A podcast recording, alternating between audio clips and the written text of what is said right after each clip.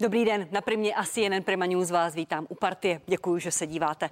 Pozvání do studia dnes přijali pan Roman Primula, minister zdravotnictví, nestraník ve vládě zahnutí. Ano, dobrý den, pane ministře. Dobrý den. A pan Vlastimil Válek, poslanec za TOP 09 a zároveň člen sněmovního výboru pro zdravotnictví. Dobrý den i vám. Hezký dobrý den.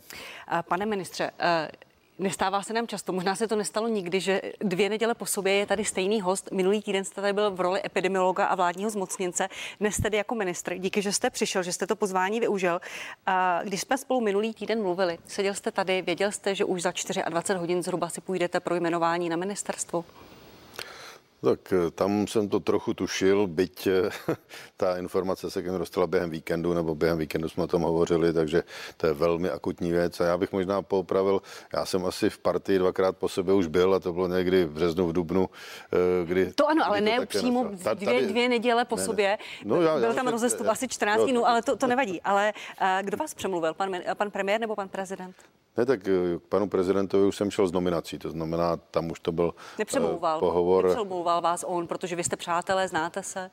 No tak eh, my jsme tam hovořili o tom, jaká je situace a tam, tam už to bylo eh, na téma, jak vnímá pan prezident situaci, která je a podobně, ale eh, ten rozhovor klíčový, ten byl s panem premiérem, to znamená, jestli ano nebo ne. A já jsem se přiznám, se nerozhodoval tak dlouho, jak bych se normálně rozhodoval, protože ta situace je podle mého závažná, že vyžaduje urgentní řešení. A druhá věc je, že jsem si nedovedl představit, že bych odmítl před národem vlastně eh, věc, která vychází z nějakého mého vzdělání a podobně, takže proto jsem to vzal a neříkám, že chci být ministrem 10 hm, let, ale opravdu bych chtěl tu epidemii nějakým způsobem na pomoci řešit. S politikou se nepotkávám, klasická politická práce mi nic neříká, jsou vaše slova z května, čili eh, jakási vaše epidemiologická zodpovědnost vůči té situaci? No určitě, já si nemyslím, že by to bylo o politice, ale je to o tom, eh, že bych chtěl nějakým způsobem realizovat kroky, abychom vyšli z toho bez eh, ztráty kytičky, pokud možno, abychom zase mohli od jara toho příštího roku úplně normálně žít. Eh, jste politikem se vším všudy i s, s Twitterem, založil jste si ho tento týden. No, tak. Chci se zeptat, eh, jsou ty vaše uh, tweety uh, upřímné a autentické, nebo vám je někdo píše a jsou to prostě pouhá, pouhá sdělení ministerstva? Ne, ne, ne, jsou to autentické tweety a je to věc, kterou uh, já jsem si nedovedl v minulosti představit, že bych uh, působil někde na sociálních sítích, ale byl jsem požádán, protože všichni tam komunikují, tak vzhledem k této funkci eh, jsem jaksi eh, se stotožnil s tím, že budu mít Twitter také a eh, budu se snažit tak třikrát týdně tam komunikovat, ne každý den, protože toho prostoru není tolik. Eh, budu se na to těšit. Eh, vaše priority. Pan premiér řekl, že jsou to eh, kapacity v nemocnicích, těm se budeme věnovat. Je to i důvěra lidí, získání důvěry lidí zpátky? Jak to chcete udělat, pane ministře? Já si osobně myslím, že bez důvěry lidí to prostě nejde. My můžeme vyhlásit milion různých striktních opatření, ale pokud lidé tomu nebudou věřit a pokud je nebudou dodržovat, tak nic nedosáhneme. Ono se to týká těch běžných omezení, třeba provozní doby v barech, v restauracích, ale pokud pokud ti lidé odejdou potom někde domů a budou tam konzumovat nadále, tak to je ještě horší, než kdyby byli v tom baru. A to si musíme všichni uvědomit. Takže návrat důvěry je jedna věc. Chtěl bych, abychom eh, komunikovali eh, mnohem jednodušeji, možná vysvětlovali to všem, proč to děláme a komunikovali po podstatě méně linkách, než tomu bylo v minulosti, protože pak dochází k chaosu a skutečně nikdo se nevyzná co se má dělat. To se chci zeptat, jestli si připouštíte, že se to možná nepovede vrátit ztracenou důvěru, protože, jak říkáte, ten chaos mnoho Čechů přiměl k tomu, že si dávají na obličej záclonu, popírají samotný virus, popírají ta opatření a že vám prostě věřit už možná nezačnou. Co s tím chcete dělat? Já nejsem schopen ovlivnit konečný výsledek. Já jenom slibuji, že pro to udělám vše, co půjde, ale to, že tady je riziko selhání, které je možná větší než 50%, to si asi každý musí uvědomit, protože eh, ono, i ta situace, která tady teď je, tak není už standardní. My jsme eh, opravdu eh, za tou linií, kdy se to dalo řešit eh, zcela jednoduše a teď už to vyžaduje opravdu součinnost celého národa, ne, že si tady my něco budeme vymýšlet a ostatní to nebudou dodržovat. Pane poslanče Válku, co čekáte od pana ministra? Jako takovou ten, ten hlavní bod, který vy teď od něj čekáte? Já od něho čekám, že se bude chovat jako odborník, jako epidemiolog a ne jako politik že... Ministr je politik. Tak v tomto případě nesmí být. nesmí poléhat politickým tlakům a pokud premiér vystoupí s tím zase, že roušky ve školách pryč, protože mu to jeho marketingový poradce poradil, poradil, tak doufám, že to ustojí pan ministr. S mojí podporou v tomto případě může počítat a neuhne. Bude se držet toho, co je odborně správné a ne co je marketingově správné. Já jsem nabízel ministru Vojtěchovi opakovaně v parlamentu a teď s tou nabídkou přijdu zase, abychom se spojili napříč politickým spektrem, protože tady nejde o vítězství ve volbách nebo o nějaké takové zodpuštění banality, ale tady jde o zdraví našich spoluobčanů a jde o to, aby jsme to zvládli s co nejmenšími ekonomickými škodami. Nebavíme se jenom o podzimu, bavíme se i o jaře, a proto je potřeba mít plán. Já jsem velmi rád, že slyším, že ta představa je, konec konců šachista by plán měl mít a měl by mít promyšlených několik tahů dopředu a pan profesor je špičkový šachista, porazil primáře Hořejše, což je pro mě známka kvality. No a měl by existovat plán, kterým, s kterým budou seznámeny také politické strany a měly by být ty strany požádány o podporu. O to jsme opakovaně žádali pana ministra, bohužel se nám to nikdy nepovedlo. Tak já teď doufám a to očekávám od pana ministra, že s takovýmhle pragmatickým a racionálním přístupem přijde. Pane ministře. Já s tím nemám vůbec problém, abych chtěl eh, teď v této době eh, tu a teď použiju slovo politiku, dělat opravdu otevřeně, protože eh, nám opravdu nic jiného nezbývá a já si myslím, že opravdu potřebujeme politiku napříč parlamentem, protože to ostřelování eh, nevede k tomu, že bychom zlepšili výkonnost, ba naopak spíše je to horší a eh, já jsem schopen pochopit, že se blíží volby, takže tady ty výstřely nepochybně ještě týden budou trvat, ale pak už snad budeme mít prostor opravdu napříč parlamentem toto dělat a já vítám tu nabídku, já proti ní vůbec nic nemám s tím komplexním programem, jak to teď řešit, tak eh, já jsem ochoten hmm. předstoupit před sněmovnu a vysvětlit to tam. A to, co říkal pan poslanec, neuhnete, pokud budou na vás politické tlaky, aby ta opatření nebyla moc přísná, aby Roman Pribola nebyl moc zlý muž, protože je to politicky nepopulární. Máme jedny volby před sebou, za rok budou další volby, ty hlavní do poslanecké sněmovny. Já právě proto, že některé ty kroky logicky nepopulární budou a e, je nutné, aby se udělali, protože potom já bych tady nemusel být. Je jasné, že ten úkol je e, zpomalit tu epidemii a musíme si uvědomit, že my nechceme být přeci na denních počtech 2000, 3000, protože v ten moment ten zdravotní systém bude tak obrovsky zatížen, že nebude mít šanci léčit ostatní diagnózy. A ty nezmizí, ty tady máme. Takže proto já bych chtěl opravdu ty kroky vysvětlit a získat pro ně podporu a pak od nich neuhnout dosáhnout, protože jestli od nich budeme uhýbat, tak se dostaneme do situace, že eh, tak, jak se to vyvíjí teď, tak to tady bude řadu měsíců a to přece nikdo nemůže chtít. Můžete mi říct, máte s premiérem nějakou takovou dohodu, že vy si budete dělat eh, práci ministra zdravotnictví a on vám do ní nebude jakkoliv zasahovat, jako se to stalo v srpnu panu ministru Vojtěchovi? Tak já, já si nemyslím, že by premiér nezasahoval do eh, práce ministra zdravotnictví jako takové, ale to, co bylo veřejně už přislíbeno, že do těch epidemických opatření a kroků ve vztahu ke covidu by skutečně zasahovat neměl. Dává vám to takto smysl, pane poslanče? Dává mě to smysl, mám chuť tomu věřit a nechám se přesvědčit. Já bych řekl, že mm, eh, premiér a minister zdravotnictví národ zklamali. A teď je to na lidech a na odbornicích. A je na nich, aby už do toho nezasahovali. Teď je minister zdravotnictví epidemiolog, dobře, pokud bude plán, pokud bude strategie, je to na lidech, aby dodržovali nějaká pravidla. Na premiéra se už spolehat nemůžou.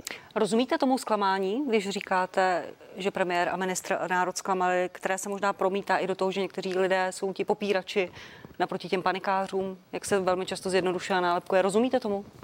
Já rozumím tomu, že když se mění co pár dnů plán, když se na jaře, na řekněme v létě, začátkem léta, mluví o druhé vlně, když zazní na zdravotním výboru je jasná predikce z profesora Duška a to ministerstvo se nechystá na to, neposiluje hygienické stanice, nic nedělá takže ty lidé jsou eh, z toho zklamaní, jsou v deziluzi. Rozumím tomu, že ten hlavní problém jsou jakési obavy z toho, co bude. A já vidím prioritu v tom, že musíme rozehnat tyto obavy. Musíme jasně říct, co můžeme očekávat, jak se na to připravujeme a jak jsme připraveni to řešit ale tím nevymítíme popírače. Jsou skupiny lidí, kteří věří, že země je placatá a nic se s tím nedá dělat. Tak stejně tak bude skupina lidí, která bude věřit tomu, že žádný covid neexistuje, že to vymysleli, já nevím, kdo, Pane ministře, jak hodnotíte ta čísla? Vy jste v pátek řekl, že eh, ten nárůst zpomalil. Eh, není to vítězství, ale nemusíme počítat s těmi nejhoršími scénáři. V pátek ale čísla opět rostla, atakovala tu hranici 3 tisíc, byla vysoká i za sobotu, když se méně testuje. Jsme na dobré cestě nebo zatím je to předčasná radost? Tak to, co se podařilo, je, že se nebudeme pohybovat v trajektorii s reprodukčním číslem 1,6 nebo 1,8. Promiňte, jaké je teďka to reprodukční My jsme v tuhle chvíli na hodnotě 1,24 až 1,29. Eh, nicméně eh, to je číslo, které už dále prudce klesat nebude. A my musíme eh, zavést opravdu opatření, která jsou schopna to číslo dostat pod jedna. Logicky, protože pokud se nedostaneme pod jedna, tak tady budeme mít hodnoty dvou, tří tisíc setrvale a to je prostě naprosto nepřijatelné. To se projikuje, vidíme, jak narůstá požadavek na kapacity a ten se nesníží do doby, než nesnížíme to reprodukční číslo. Takže z toho důvodu ta čísla jsou velmi mírně optimistická, ale jenom v tom, že tady nebude ten katastrofický scénář, kdyby tady leželi lidé na ulicích velmi rychle. To ne. Ale eh, ta zátěž na nemocnice při tomto čísle je stále obrovská a ono je veliký rozdíl, jestli máte reprodukční číslo eh, při denních eh, počtech případů 10-50 a nebo jestli jich máte 1200, 3000, 2000, 3000. Uh co ten podíl, to procento pozitivních testů z těch všech vykonaných testů, protože v pátek to procento pozitivních testů bylo 13,34 setin a v Izraeli pro srovnání, kde je celostátní uzávěra a Izrael je dáván za příklad té země s tím katastrofickým scénářem, lidé tam pomalu nemohou chodit do práce nebo nechodí, bylo 12,27. Ten trend eh, hodnotíte jak? Ne, tak ten trend je eh, jistě nepříznivý. Eh, to, že se tady dělá kapacitně nějakých 22, 23 tisíc testů, eh, je očividně nedostatečné na celou tu populaci, protože ten nárůst se tady pohybuje někde od 2 až 3% historicky na, a ještě jsme byli i níž a teď se pohybujeme mezi 11% a teď dokonce stoupáme ještě výš. To znamená jasné, že ta nálož populace je obrovská a mm, já musím říci, že ten národ by si v tuhle chvíli opravdu měl uvědomit, že eh, ta situace není jednoduchá a že jsme mezi čtyřmi nepochybně nejvíce postiženými zeměmi teď v Evropě a eh, musíme proto něco udělat, protože řada těchto zemí, o kterých tady mluvíme, to zná Izrael, Velká Británie, eh, provedly poměrně zásadní kroky a přesto tam zatím ty nárůsty ještě jsou. Pane poslanče Válku, jak vy čtete ta čísla? Ty čísla eh, svědčí proto, že eh, vlastně celé to jaro, kdy jsme zastavili ekonomiku a kdy jsme chtěli se připravit na podzim, tak byla de facto z tohoto pohledu zbytečná investice, že jsme se na nic nepřipravili. Svědčí o tom, že totálně selhalo trasování, že v podstatě netrasujeme a že hygienické služby nejenom, že nestíhají, ale jsou v podstatě přes eh, jaksi kolapsem tak já si myslím, že je nezbytně nutné, nezbytně nutné, aby trasování prováděli call centra, tak jak jsme to opakovaně navrhovali. Je nezbytně nutné dramaticky zvýšit počet testování. Co je to dramaticky? Na dvojnásobek, možná na trojnásobek připustit rychlotesty, připustit testy, které možná nemají takovou specificitu, a senzitivitu, možná nemají takovou citlivost, ale umí rozlišit ty pacienty na dvě skupiny a tu skupinu, která je suspektní, u kterých je podezření, pak testovat kvalitnějšími testy. Já si myslím, že zásadní je zvýšit počet testování, zkvalitnit trasování a opravdu to začít dělat profesionálně. Pane ministře, pojďme postupně. 60 tisíc, 40 tisíc testů denně. Je to reálné? To, co říká pan poslanec, že by nemuseli být všechno PCR testy, mohlo by se to nějak diferencovat? Tohle bylo náplní eh, včerejší diskuze. Já jsem diskutoval s řadou našich odborníků, kteří jsou eh, v různých eh, světových špičkových zařízeních a jejich zkušenosti. V podstatě jsme se shodli na tom, že byť celý svět v podstatě lehce brojí proti tomu, aby tady byly screeningové testy, které jsou méně citlivé, takže v praxi ten jejich význam velký je, protože my potřebujeme chytit tu zásadní nálož a když si tady budeme říkat, že oni jsou třeba o 10% horší než PCR testy, to je sice pravdou, ale eh, když neuděláme žádný test, tak to je o 90% horší. To znamená jasné, že eh, já budu propagovat, abychom i tyto testy eh, v nějakých přesných indikacích používali a to, co tady je, a s tím já naprosto souhlasím, my musíme zvýšit za A kapacitu PCR testů, která v našich podmínkách je dosažitelná někde na úrovni 30 tisíc teď při spuštění akademické kapacity. Kdy to bude, pane to, to si myslím, že už v podstatě je ta kapacita je někde kolem 24 plus teď se zapojí UMG a další kapacity, to znamená, tam si myslím, že se dostaneme skutečně v řádu jednotek dnů. Pak je to otázka zavedení lamp testů, které jsou schváleny, které celosvětově mají významný přínos i co do rychlosti, i co do přesnosti, takže tady půjde jenom o to zvýšit výrobní kapacitu té společnosti, která ten test vyvinula a oni zatím jsou někde mezi třemi pěti tisíci, pokud se to spustí a tam musíme dramaticky, i kdybychom to měli podpořit s úrovně státu, tu kapacitu zvednout, aby jsme se dostali třeba na minimálně 10-20 tisíc, tím bychom se dostali celkově na 50 tisíc těch přesných testů a můžeme zapojit i ty testy screeningové. Takže s tímto eh, já zcela souhlasím a touhle cestou chceme jít. A řeknete mi nějaké konkrétní datum, dny, týdny, kdyby jsme se na tuto kapacitu mohli dostat? Já chci, aby to bylo co nejrychleji, to znamená v tuhle chvíli už proběhlo nějaké srovnání, teď státní zdravotní ústav eh, se eh, podívá na ty lamp testy ze svého úhlu pohledu a pak můžeme jet, protože veškeré další srovnávání už v podstatě proběhly. A to, co říká pan poslanec Válek, hygieny nestíhají trasování v Praze, středočeském kraji, ten systém kolabuje. Pokud bylo tři tisíce nakažených, tak každý ten nakažených podle údajů pana Zurely vyprodukuje 4,5 kontaktu a hygieny, hygieny tam je obrovský převis těch lidí, kterým nikdo nezavolá a ty lidi se prostě pohybují venku. Kdy se to změní? Takhle. Je pravdou, že tady bylo období, které nebylo dobré, kdy eh, tam bylo obrovské spoždění, prostě třeba desetidenní a to je jasné, že uh, už ten systém je velmi ohrožen, protože není schopen dohledat ty kontakty, které by dohledat měl. Na druhou stranu teď už došlo k výraznému posílení a co se týká těch dalších navolávání, tak to nebudou dělat hygienici epidemiologové, aby se odbřemenili.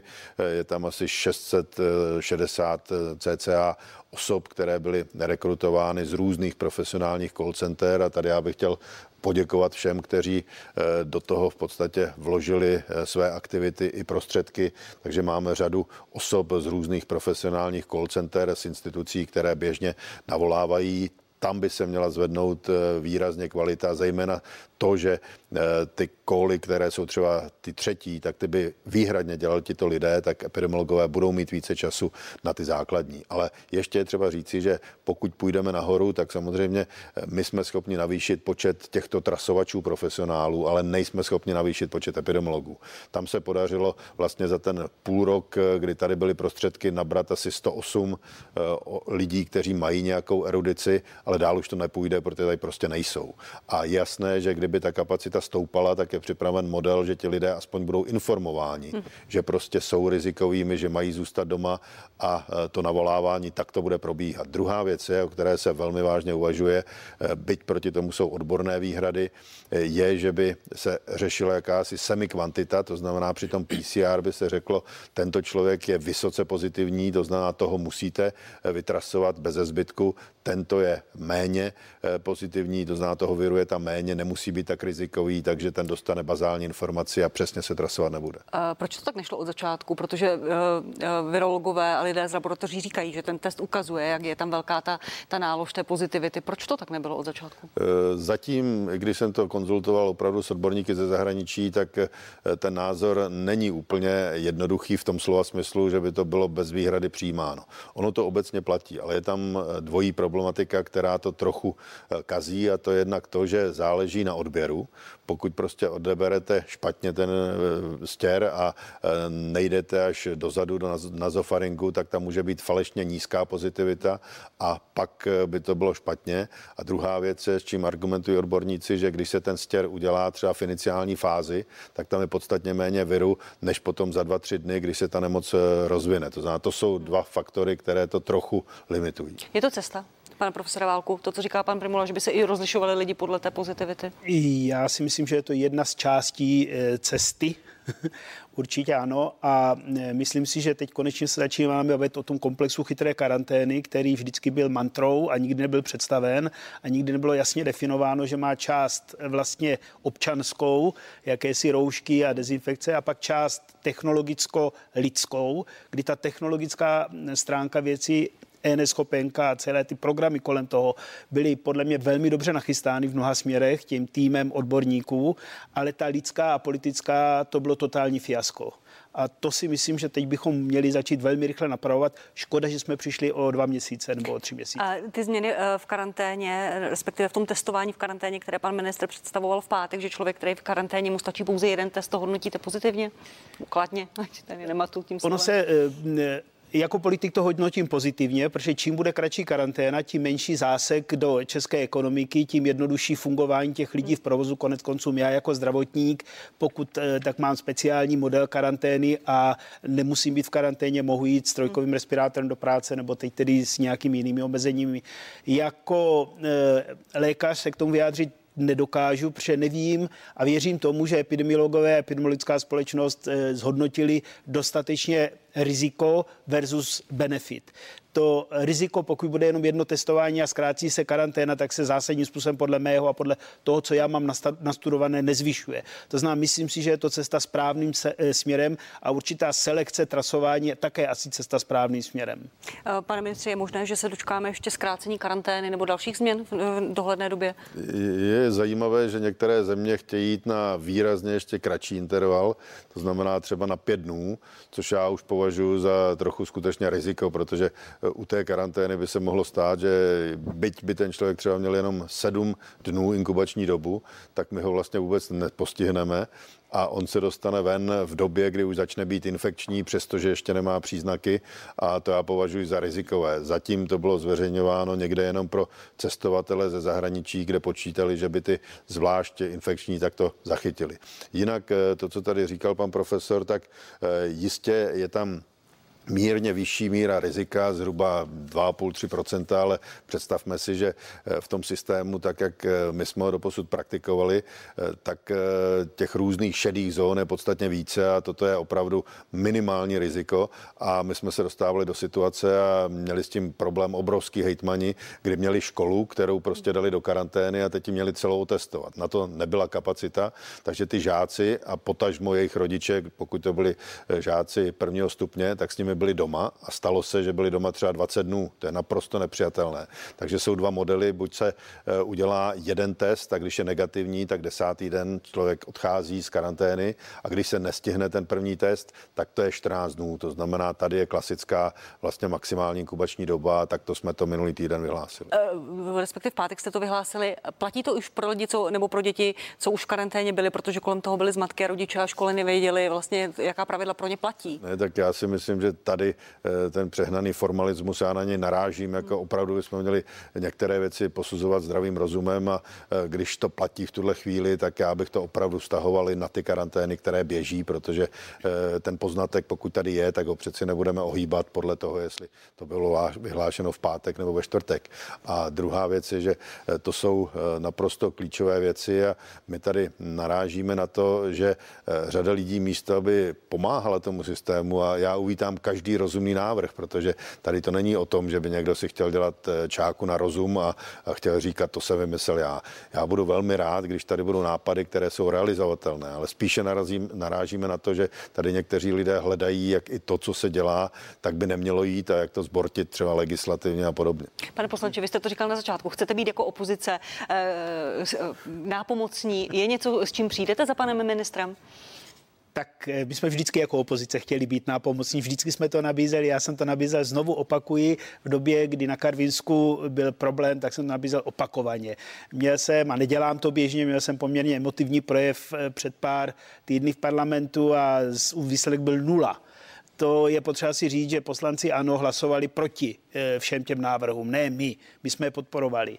A chtěl bych říct eh, to, že ty návrhy my s panem ministrem diskutujeme, tak já si dovolím oslovit pana ministra jako kolegu profesora a on ví, že spolu sedíme dlouhodobě ve vědeckých radách, sedíme spolu fáze 2. Já jsem mu několikrát předkládal a bavili jsme se například o větším využití CT a standardizaci CT jako možnosti selektovat pacienty s těžkým průběhem a ty, kteří těžký průběh nebají. Bavili jsme se o některých modelech dezinfekce přístrojů, aby se pacient nenakazil, například když jde na CT vyšetření po pacientu COVID+. Tedy bavíme se opakovaně jako odborníci o tom, jak to nastavit. Ale já bych chtěl říct zásadní věc z mého pohledu. Nesmíme plést dohromady odborný názor, odborná doporučení a finální politická rozhodnutí. A to, co já, a znovu to říkám, celou dobu postrádám, zdůvodnění jednotlivých kroků ministerstva zdravotnictví a jejich odborné zdůvodnění a pak prosím, ať parlament nebo vláda a nese za to odpovědnost politicky rozhodne. Já vždycky jsem říkal a budu to říkat i dnes, my jsme připraveni podpořit jakékoliv rozumné, smysluplné, odborné a zdůvodněné kroky. A to, co tady zaznívá, tady vidím smysluplnost a vidím plán.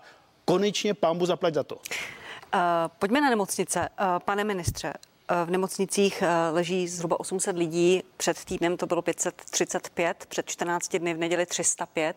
Dnes je 181 lidí ve vážném stavu. Eh, podle premiéra máte teď hlavně zajistit dostatek lůžek v nemocnicích. Jak jsme na tom? Je jich dost? Bude jich dost? Určitě to je klíčový problém a proto vlastně musíme reagovat, protože další takovýto nárůst by jednoznačně vedl k tomu, že ta kapacita se zaplní. A kolovala tady data, která ukazovala, že třeba Praha se dostala už na limitní kapacitu z hlediska ventilátorů, kde tady kolovalo číslo 90%. Nebo, eh, to, nebo no ano, to, zhruba tolik. To, to, to, to byla data, která vlastně ukazovala, že ta kapacita, která byla jaksi vyčleněna pro covidové pacienty, už je prakticky naplněna. Eh, teď dochází k tomu, že, ale to, to se týká jenom Prahy, třeba ve středočeském kraji byla poměrně slušná rezerva ještě. A promiň, a je na tom Praha opravdu tak špatně, že ta lůžka eh, těch, covidová a ty přístroje docházejí? U, u těch vyčleněných covidových, ano, ta kapacita se naplnila. Ale teď prostě začínají ty další kroky, to znamená za A, ten lůžkový fond se spojuje, takže už se neřeší covidový, necovidový a tím eh, ta kapacita je výrazně vyšší a začíná proces restrukturalizace lůžek, což už není úplně bezbolestná věc, to znamená někteří, kteří měli jít na operaci, tak logicky tu operaci budou muset odložit a to už je velmi nepříjemné, protože to má dopady samozřejmě do obecného zdravotního stavu, ale nedojde k tomu, že by ti lidé prostě zůstali bez péče. My jasně víme, že eh, to, co je možná důležitější než eh, ty dýchací přístroje a ventilace, tak to je prostě včasný kyslík. To je alfa a omega. My, když dostaneme lidi včas na kyslík, tak ty mají velkou šanci. Eh, na těch ventilátorech už je to velmi složité a tam predikovat úspěch není jednoduché. Pane ministře, odpuste mi ten nepěkný příměr, ale dáte svůj politický krk za to, že bude lůžek dostatek? Že každý, kdo bude potřebovat pomoc, se mu ji v nemocnici dostane? Pokud lidé budou alespoň trochu akceptovat ta opatření, která děláme, tak ano. Je jasné, že eh, to náročné bude, nicméně je tady rezerva. My eh, určitě se nedostaneme do žádných problémů během následujících 14 dnů až 3 týdnů, ale pokud bychom pokračovali v té trajektorii explozivního nárůstu, tak každý systém se do toho problému dostane, protože pak eh, počty osob, které vyžadují péči, budou skákat téměř řádově. Kdybychom měli číslo reprodukční 2, tak se během týdne dostaneme na dvojnásobek toho, co bylo předtím a logicky se dostaneme do problému. Pane poslanče, vy jste lékař, profesor, zároveň stále jste náměstek eh, na fakultní nemocnici Brno. Jaká je situace tam? A věříte panu ministrovi, že těch lůžek bude dostatek? Já doufám, že těch lůžek bude dostatek a nemám důvod tomu nevěřit. Eh, doufám, že budou velmi rychle eh, online dostupná data o jednotlivých lůžkách, ne třeba úplně na nemocnice, ale aspoň na regiony. Vím bezpečně, že jsou propojeny ty nemocnice, jsou propojeny záchranky a doufám, že záchranky budou mít přesné informace, přesné a online informace o volných lůžkách. Aby promiňte, se... promiňte měla, měla by ta data mít i veřejnost? Veřejnost by měla mít data už kvůli tomu, aby se uklidnila. Veřejnost by měla vědět, jaká je kapacita lůžek, jestli se ty lůžka plní nebo neplní. Nevím, jestli je úplně šťastné, aby měla veřejnost přesnou informaci o struktuře volných lůžek v jednotlivých nemocnicích. Čeho se bojíte? Ne, já se bojím toho, že veřejnost je zvyklá si vybírat, do které nemocnice pojede a ke kterému zdravotníkovi je takhle je systém nastavený a e, jsou nemocnice, které jsou z mého pohledu kvalitní, ale nemají u veřejnosti tak dobrou pověst a jsou nemocnice, které mají vynikající pověst u veřejnosti. A pokud já pojedu v sanice, nebo pro mě přijede sanitka a já tedy zjistím, když řeknu extrémní příklad, že mám v nemocnici, já jim homolka, volných pět lůžek, tak já těžko budu, a varianta je nějaká jiná nemocnice, která má, řekněme, špatnou pověst u veřejnosti, tak e, a středočeský kraj může být velký problém, tak se může stát, že prostě prostě ten pacient bude trvat na tom, aby byl převezen do té nemocnice, do které chce. Tohle by mělo být v rukách záchranářů, tohle by mělo být v rukách systému, ale pacient má právo vědět, že v té nemocnici ty lůžka jsou. Čili promiňte, jak z toho ven? Zveřejňovat online ta data na jednotlivé nemocnice nebo ne? Protože eh, když mluvím s lidmi, například z hlídače státu a s lidmi, kteří se věnují uh, sledování těch dat, tak říkají, ta věc by jednoznačně pomohla celé transparentnosti, posílila by důvěru lidí, ukončila by tu diskuzi, lidé by možná přestali panikařit, věděli by, že je tolik lůžek volných a tolik lůžek už není. Ano, online dovedu si představit i na nemocnici a podpořil bych to, ne ale ve struktuře v té nemocnici, ne tedy tolik lůžek je na chirurgii, tolik lůžek na infekčním, tolik lůžek na jípkách, tolik lůžek na dětském, ale prostě tolik a tolik volných lůžek pro akutní a tolik pro neakutní pacienty. V této struktuře bych to zveřejnění velmi podporoval. Pane ministře, proč stále takhle nezveřejňujete data? Eh, já nepochybně se zasadím o to, aby se ten přístup eh, určitým způsobem změnil, ale eh, nejsem opravdu proto, aby tady byla v online režimu zpřístupněna data na každé lůžko v každé nemocnici, protože souhlasím naprosto s tím, co tady říkal pan profesor Válek. Ta data v onlineu by měla být k dispozici všem lékařům, který se to týká, to znamená urgentních příjmů,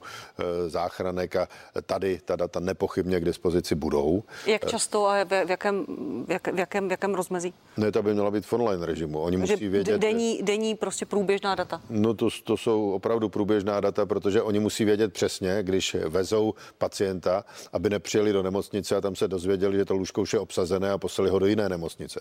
To v tomhle stavu není možné. Ty musí mít přesně exaktní uh, počet volných lůžek a když tam jedou, aby měli garanci, že toho pacienta jim tam vezmou. To, co je trochu větší problém, eh, je ta veřejnost, protože eh, já tady musím říct, jak ten systém je nastaven. Eh, když teď vezmeme data o reálně volných lůžcích, tak jich bude řádově méně, než se deklaruje. A to může působit skutečně paniku. My si nemůžeme dovolit, abychom všechna ta lůžka, která jsou připravena na COVID, teoreticky, tak abychom je drželi volná několik měsíců, protože tím tady eh, polovina péče bude utlumena. Takže ta lůžka se budou postupně spouštět, proto každá nemocnice dostane svoji predikci, aby věděla, co se bude dít během těch následujících 14 dnů.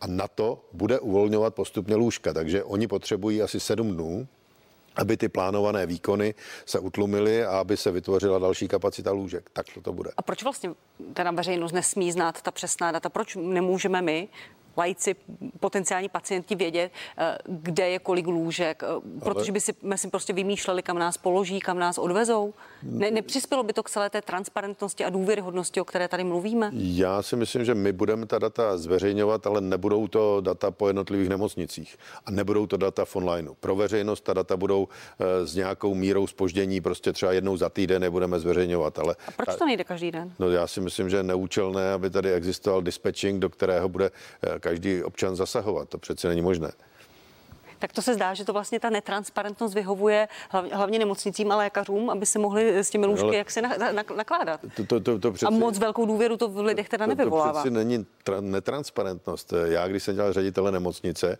tak jsem sám neměl eh, večer data a ráno data identická, protože od toho je tam primář, který v noci eh, přesunuje různé případy, které vyžadují péči takovou nebo onakou. Takže tohle už je operativní řízení, které nevím, co by těm lidem přineslo. Jako řekněme si, že když bude požadavek, že to budeme zveřejňovat třeba A3 dny, tak to budeme sumárně zveřejňovat za nějaké regiony, ale aby to bylo po každé nemocnici, po každém oddělení, mě vůbec není jasné, jakou formou by to bylo. To, to by musela být k dispozici otevřená databáze, eh, která samozřejmě bude velmi citlivá. Pane profesor Válku. Ne, já si... Možná jak laické veřejnosti vy, vy, vysvětlíte, proč to takto nejde? Já si myslím, že to jde a že ta, dospěje, ta debata dospěje k tomu, že to musí být. Ale nejde to úplně online. To zná, nemůžu minuty po minutě vědět, jaká jsou volná lůžka. Já vám řeknu praktický model. Pokud mám příjmovou e, službu v určité nemocnici, tak teď v té nemocnici, kde pracuji, tak samozřejmě zjišťuji, které pacienty mohu přeložit, které můžu přeložit do nižší nemocnice, abych vytvořil půl lůžek pro tu službu. Pokud mám prodloužený víkend, jede se v Brně velká cena, tak si chystám jakousi rezervu. Tyto informace musí mít online záchranka, protože pokud přijede rychlá pro pacienta, tak musí vědět, jestli je v dojezdové vzdálenosti volné lůžko, anebo musí zavolat vrtulník a odvést ho na lůžko.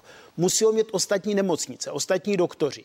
Pacienti nebo občané by měli mít informaci o tom, že v jednotlivých nemocnicích je jakási kapacita právě kvůli tomu uklidnění, aby věděli, podívejte se, tady je kapacita tolik akutních lůžek, tolik neakutních lůžek, takhle se to mění během dnů, takhle se ta křivka vyvíjí a myslím si, že Toto stačí třeba jednou denně zveřejňovat.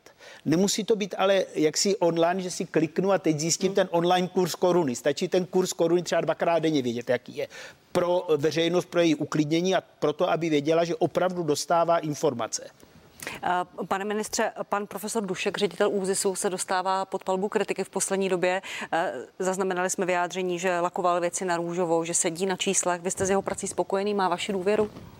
No tak já si myslím, že pan profesor Dušek odvedl obrovský kus práce, protože tady postavil eh, ÚZIS na úplně jiných principech, než tomu bylo v minulosti. Máme eh, obrovský balík dat. Eh, to, s čem se budeme nějakým způsobem teď srovnávat, je opravdu objem dat, která mají být zveřejněna. Tady já narážím opravdu na řadě úrovní na to, že chtějí lidé mnohem více dat, než se zveřejňuje a já nemám problém s tím, aby data, která jsou anonymizovaná, byla zveřejněna. Tam si myslím, že veškerá anonymizovaná data zveřejněna být mohou. A nejenom lidé, pan premiér včera v rozhovoru pro právo říkal, bohužel nám tentokrát nikdo nepředložil matematický model vývoje, jak se to stalo na, na začátku března a ani tehdy jej nepřinesl člověk ze zdravotnictví, ale analytik mimo systém. Situace se podcenila. I, i, k čemu je tedy úzis, když ani premiér neměl varovné modely a tvrdí, že se nemohl rozhodovat uh, podle, podle relevantních dat?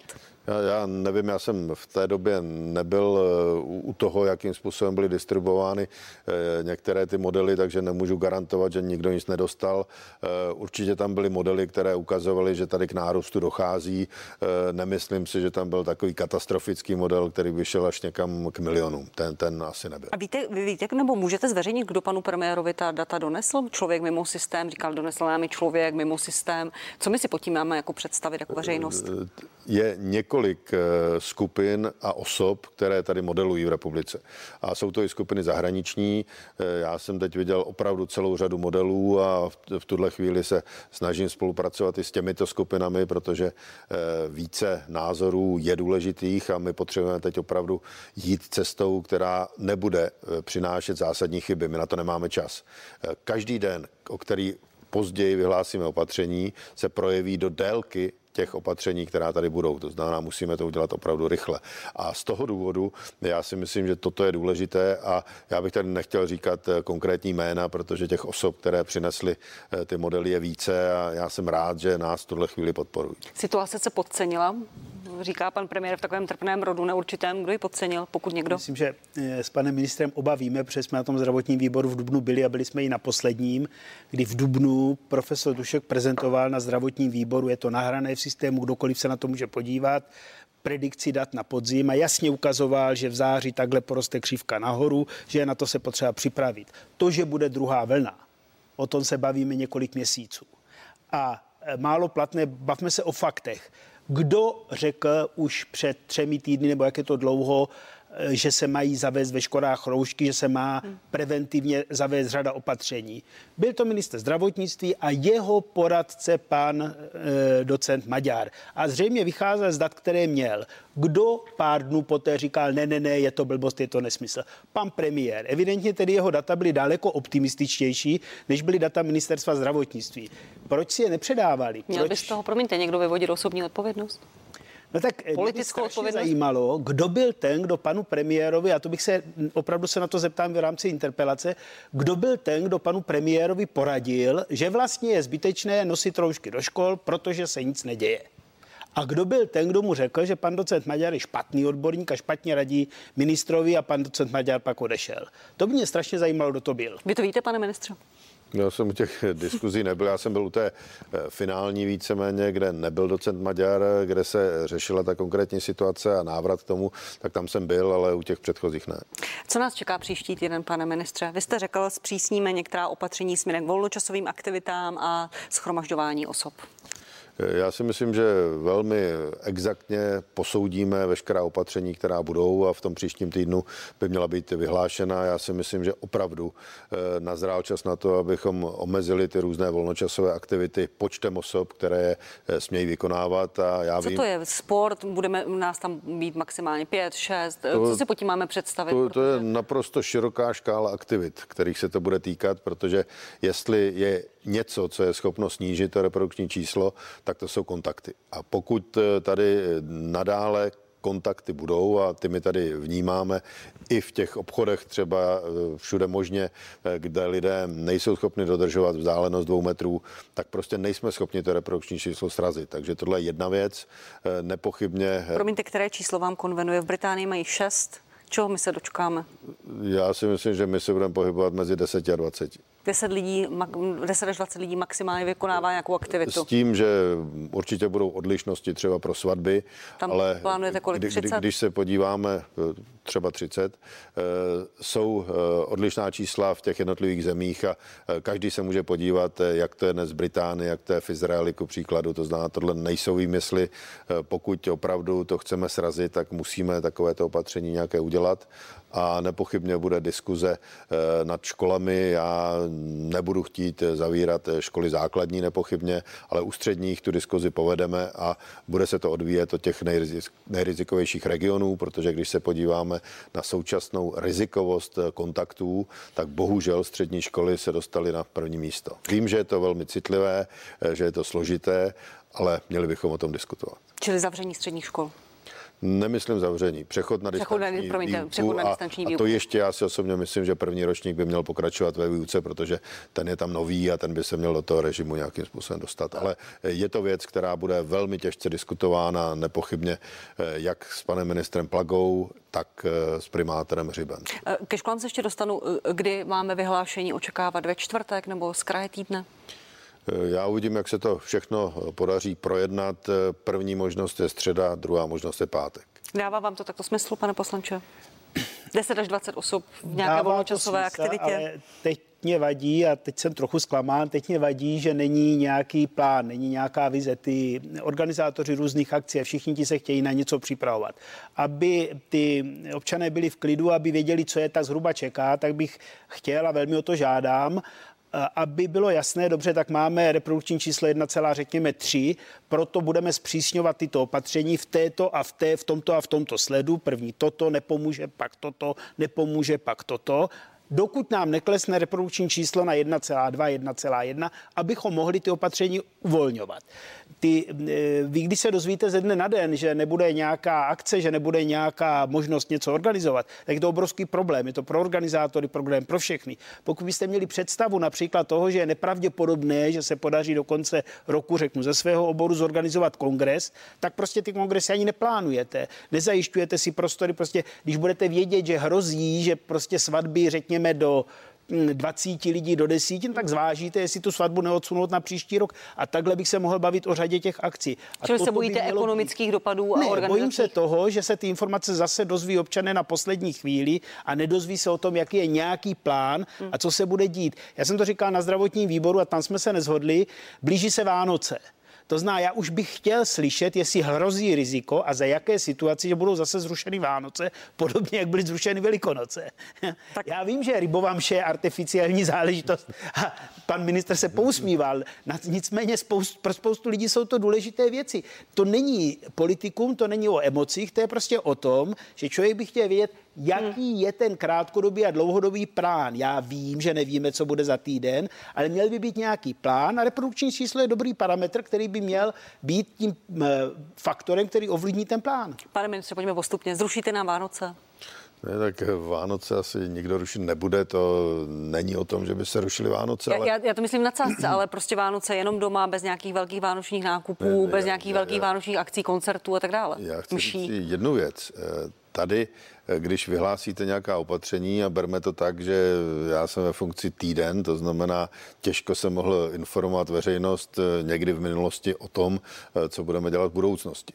Eh, to, co je naprosto podstatné a na čem se shodnou vlastně experti, je, že čím déle to opatření zavedete, tím déle bude trvat, průběh toho opatření. Takže eh, když my počkáme týden, 14 dnů, tak pak tady to opatření můžeme mít třeba o měsíc déle. Hmm. A to je ten základní důvod, proč to musíme udělat rychle, protože my, když to děláme na zestupné trajektorii, tak si představme, že se dostaneme na reprodukční číslo 1, což by v tuhle chvíli byl úspěch, ale jestli v té době budeme mít 5000 nových případů denně, tak to znamená, že ten systém eh, bude opravdu téměř na hranici a každý den tam budou přibývat nové případy. To je důvod, proč se to musí udělat rychle. A já souhlasím ale s tím, že bychom s tím opravdu měli zveřejnit eh, kompletní plán, nejenom to opatření na teď, ale eh, výhled na dobu třeba do těch Vánoc, protože já si osobně myslím, že pokud se nám to podaří srazit rychle, a to je ten účel, a to rychle znamená do nějakých tří týdnů, tak pak je možno řadu těch opatření uvolnit a pak žít do Vánoc v celku normálně. Jasné, že eh, pokud uvolníme opatření, tak eh, tady nebude ta izolinie, ale zase to začne narůstat. Takže my se do jara, než tady bude vakcína, budeme pohybovat v nějakých vlnkách. Eh, co hospody a restaurace a bary dostali od vás už tento týden večerku ve 22 hodin? Je možné, že je ještě více omezíte provoz? Pokud to budou dodržovat a budou tam eh, poměrně eh, tato striktní opatření z hlediska distancí, tak, tak eh, v této etapě by nemuseli být dále postihovány. Tomáš Prouza, je to brutální rána, restaurace není bar a bude to mít dopad 20 až 30% na tržbách. Mluví o té zavírací době ve 22 hodin. Budete ve vládě hlasovat, pokud se takový bod dostane na program, že by měli dostat nějaké kompenzace, pane ministře? Kompenzace jsou jedna věc, která by měla být nějakým způsobem navrhována. Já Podpořil byste? Dnes, tak já asi bych podpořil kompenzace, ale cílené kompenzace. Já si myslím, že řada těch kompenzací je poměrně plošná a e, nemusí být vždy úplně produktivních. Co se týká těch 20-30%, e, já tomu nevěřím. Když se podívám sám, protože tady v Praze pohybuju a přijdu do restaurace o půl desáté, tak mě prakticky nikdo už neuvaří. Řekne, že už se končí. Takže, že by zrovna v tom pásmu eh, někde od 21, 30 eh, dál se eh, provařilo 30%, tomu skutečně nevěřím. Vy tomu věříte? Spíš by to byl alkohol a to přece není restaurace. Vy tomu věříte, pane poslanče, že Věří... ten, ten dopad na, na, na restaurace a stravovací zařízení byl tak velký? E, dopad těch restriktivních opatření, která byla e, v první polovině letošního roku, tak byl velký pro cestovní rok pro restaurace a věřím tomu, že řada z nich je v těžké situaci, že mám v gastronomii řadu známých, kteří prostě museli zavřít, propouštět a jsou teď na hraně. E, asi je otázka debaty, jestli například, když se sníží, tak jak je to v některých zemích počet stolů a počet míst u těch stolů, tak ty restaurace nemůžou, nemohou pokračovat dál. Já si myslím, že je potřeba hledat variantní řešení. Ono to tady zaznělo u školství, dá se posunout výuka, dá se dělat různá organizační opatření, která nevychází jenom z návrhu ministerstva zdravotnictví, ale může s nimi přijít ministerstvo školství. Vy byste, promiňte, pane poslanče, viděl nějaký prostor eh, ke změnám ve školství, k organizaci výuky? Já nejsem expert přes školství, ale věřím tomu, že experti přes školství, že eh, školské odbory by měli určitě některé návrhy, některé padly na zdravotním výboru, například směná výuka tam, kde to technicky je možné. Já bych vždycky chtěl, aby byly variantní řešení a v tom místě konkrétní se vybralo to, které je optimální pro tou e, lokalitu. Je jiná situace ve velké škole, jiná v jednotříce, jiná v Praze, jiná na vesnici. A to se nedá srovnávat. Pane ministře, budete s panem Plagou nebo vy sám navrhovat nějaká opatření ve školách? E, napadá mě jedno. Děti mohou, musí sedět ve, ve vyučování v rouškách, ale pak je hodina tělocviku a hudební výchovy, kde roušky sejmou, mohou se tam nakazit a pak musí jít do karantény. Tak jestli nějaká opatření směrem k organizaci výuky? To je přesně to, co my jsme o víkendu s experty probírali. Já si osobně myslím, že teď se budeme muset na nějakou dobu přechodnou dvou, tří týdnů e, obejít bez tělocviku, bez hudební výuchovy a podobně, protože eh, pak nemá smysl opravdu ta opatření tam dělat, mít roušky, když tady bude poměrně masivní expozice. Kdy to vyhlásíte, kdy, kdy to začne? Ne, tak e, já říkám, na čem jsme se dohodli s experty a teď se na to musíme dohodnout se školstvím. To znamená, neberte to jako bernou minci, budeme o tom diskutovat, ale já říkám, že se budu snažit, aby ta opatření opravdu tímto směrem šla. Ale tak promiňte, sám říkáte, čím dřív, tak tím lépe ano, a tím pak později to můžeme zrušit. Tak to, jestli... To bude velmi eh, rychle, myslím si, že v úterý to prostě budeme probírat, protože eh, já tady chci říct jednu věc.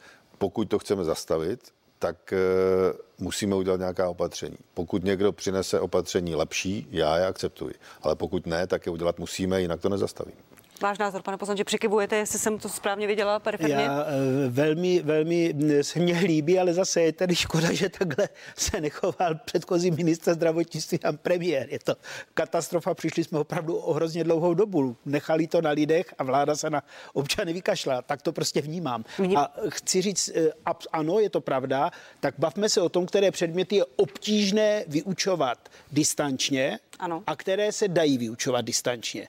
A drž, dělejme maximum pro to, aby ty, které jsou maturitní, které jsou problematické, složité, čeština, matematika, nedokážu to vyjmenovat, se dál vyučovali, omezme délku výuky, eliminujme předměty, které nejsou zásadní pro vzdělávání, i když jsou velmi důležité, jako zpěv, tělocvik a další. A toto je věc, která není věcí odborníků, epidemiologů, hygieniků, je to věc, která je odborní, eh, věcí odborníků pedagogů a ti musí být v tom týmu vtažení. Ano, tak to je. Pánové. Ano, pane ministře, ještě prosím jenom krátkou reakci, jestli jste Já jenom tady to vypadá, kdyby se nic nedělalo ty tři měsíce a to není pravda. Tady armáda třeba dokázala propojit s experty na informační systémy eh, desítky různých informačních systémů do jednoho, co se tady nepodařilo za tři roky zpátky. Co se týká hygien, tak oni byť s bolestmi, tak se eh, do toho daktela systému postupně zapojili. A to je obrovské úsilí a musíme si uvědomit, že oni to dělají teď už několik měsíců v podstatě půl roku, takže oni jsou skutečně už vyhořelí a jsou na pokraji sil. E, není to jednoduché. Pánové, já vám v tuto chvíli poděkuji a poděkuji i vám, že jste sledovali party. Prosím, sledujte ji i nadále. Pokračuje na CNN Prima News. Roman Primula i poslanec Vlastimil Válek zůstávají mými hosty. Dojde i na vaše otázky a přijdu i další hosté. V tuto chvíli děkuji. Zatím nashledanou.